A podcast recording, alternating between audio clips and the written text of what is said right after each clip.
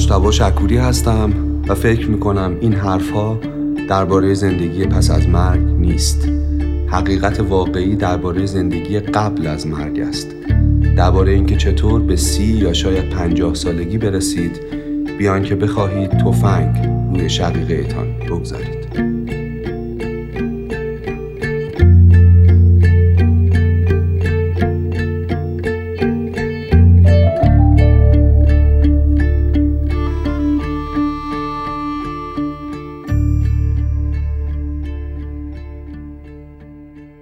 اصل بعدی که کمک میکنه نود و هفت رو عالی آغاز کنیم، جرأت پرسشگری از امور به ظاهر بدیهیه.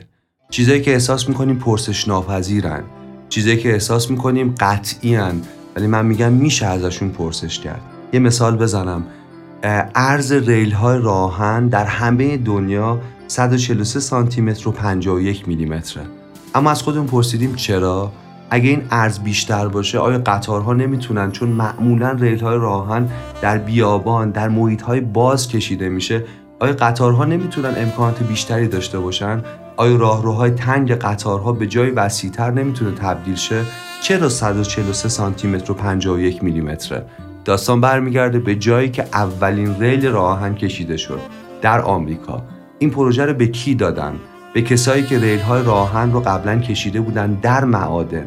چون معادن تنگ بودن، صد و چهل و سه سانتی متر و پنجاه و یک میلی متر بود عرض همه ریل‌ها و در این حال چون کسانی که این ریل‌ها رو ساختن در گذشته در تولید کالسکه و درشته کار می‌کردن، صد و چهل و سه سانتی متر و پنجاه و یک میلی متر بود. اما چرا این عدد؟ برای اینکه جاده‌ها در اروپا، در انگلستان، سرزمینی که بهترین صنعت رو در ساخت درشته داشت، صد و چهل و سه سانتی متر و پنجاه و یک میلی متر در در دو بودن، جوری که دو تا درشته بتونن از کنار هم عبور کنن. اما چرا جاده‌ها عرضشون صد و چهل و سه سانتی متر و پنجاه و یک میلی متره؟ برای اینکه رومی‌ها اولین جاده‌ها رو ساختن. چرا اینقدر ساختن؟ برای اینکه اونا می‌خواستن از جنگ افسارها، برای جابجایی جنگ افسارها از جاده‌ها استفاده کنن. و صد و چهل و سه سانتی متر و پنجاه و یک میلی متر عرض دو تا اسب در کنار همدیگه است که بر اساس این این طراحی انجام شده. چند سال گذشته ناسا میخواست یه موشک تولید کنه برای اینکه یه سری تجهیزات بفرسته به مریخ، ولی این قطر این موشک ها صد و چهل و سه سانتی متر و پنجاه و یک میلی متر بود، برای اینکه با قطار از یوتا به کالیفرنیا باید حمل میشد. ببینید اثری که در هزاران سال قبل رومی‌ها باش طراحی جاده‌ها کردن، امروز در سال دو هزار و هجده هنوز در طراحی‌های ناسا هم مؤثره. اما گاهی میشه پرسید، میشه از اموری که به ظاهر بدیهی‌اند سوال کرد که چرا؟ میشه از روزمرگی‌ها، از عادت‌ها، از سنت‌ها، از عرف پرسشگری کرد. سال نود و هفت رو باید جوری شروع کنیم که خاص باشیم، که همرنگ جماعت نباشیم، که خودمون باشیم، که وایسمونو، که صدای درونمون رو بتونیم محقق کنیم.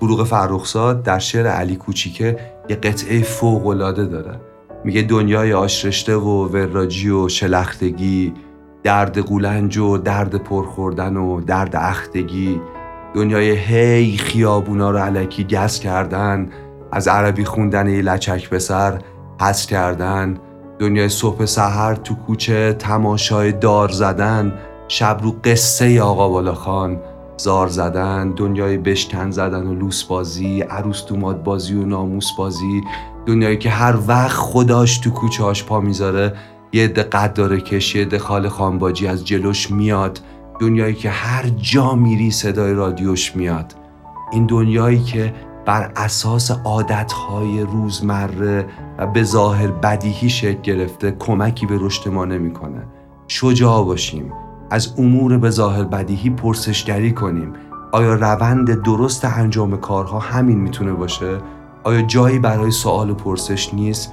در شغل شما، در حرفه شما، در رؤیا و آرزوی شما، آیا توانایی پرسشگری چقدر میتونه کمک کنه به اینکه شما متفاوت باشید و این تفاوت میدونید چقدر در دورانی که ما زندگی میکنیم چیز گرونیه، اینکه تو دنیا حل نشیم، اینکه صدای خودمون رو بتونیم ابراز کنیم هر چند که متفاوته. احمد شاملو یه شعر داره فوق‌العاده است، میگه عصر عظمت‌های قولاسای عمارت‌ها و دروغ، عصری که عشق در آن سوء تفاهمی است که با متاسفم گفتنی فراموش می‌شود، عصری که در آن فرصت شورانگیزی است تماشای محکومی که در بردار می‌کنند، عصر پشت و رو که در آن ژنرال‌ها درسته می‌میرند بیان که حتی ککی گزیده باشدشان و مردان متنفر از جنگ با سینه های دریده و پوستی که به کیسه های انباشته از سرب میماند. چقدر دوست داریم تو این عصر حل بشیم. در فرهنگ ما خیلی توصیه شده که خواهی نشوی رسوا همرنگ جماعت شو. من اطلاعاتی که از دنیای کسب و کار فعلی دارم اینه که اتفاقاً برعکسه. وقتی همرنگ جماعت میشی داری سرپوش میذاری رو همه تفاوتات و همه مزیتات.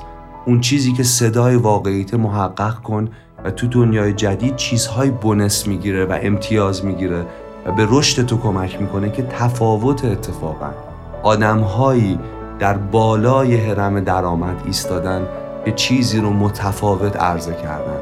به این فکر کن که روش انجام دادن متفاوت کارهای به ظاهر بدیهی در کسب و کار تو، در شغل تو، در تحصیلات تو، در آرزوها و رویاهای تو چی میتونه باشه.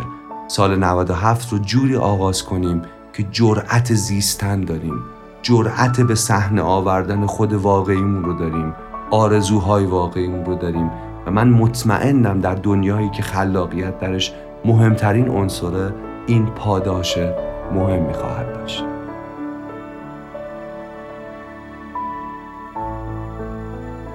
صدای دکتر مجتبی شکوری رو شنیدید. کسی که فکر میکنه دنیا جای بدیه ولی ارزش جنگیدن داره.